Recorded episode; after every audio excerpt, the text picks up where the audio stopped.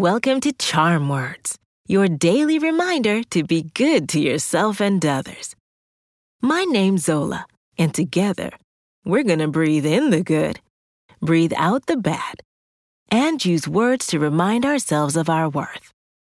We can rely on our friends, family, and loved ones to treat us with care. But the best person to take great care of us is ourselves. Self care is a fabulous way to keep ourselves happy and healthy. Today's charm words encourage us to treat ourselves well.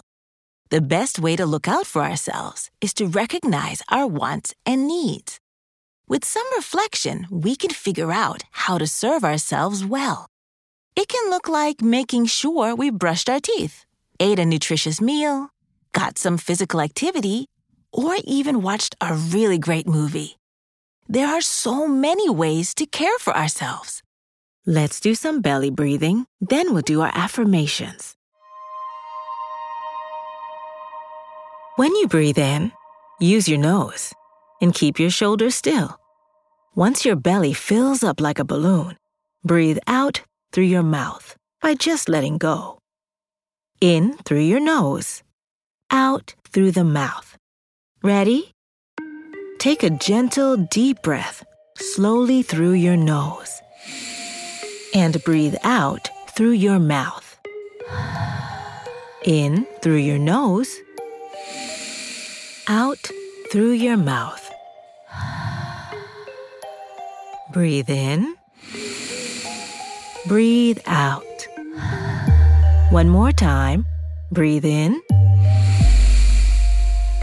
Breathe out.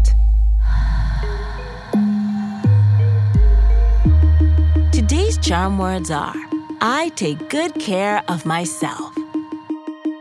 I'll say it first, then repeat after me. Ready?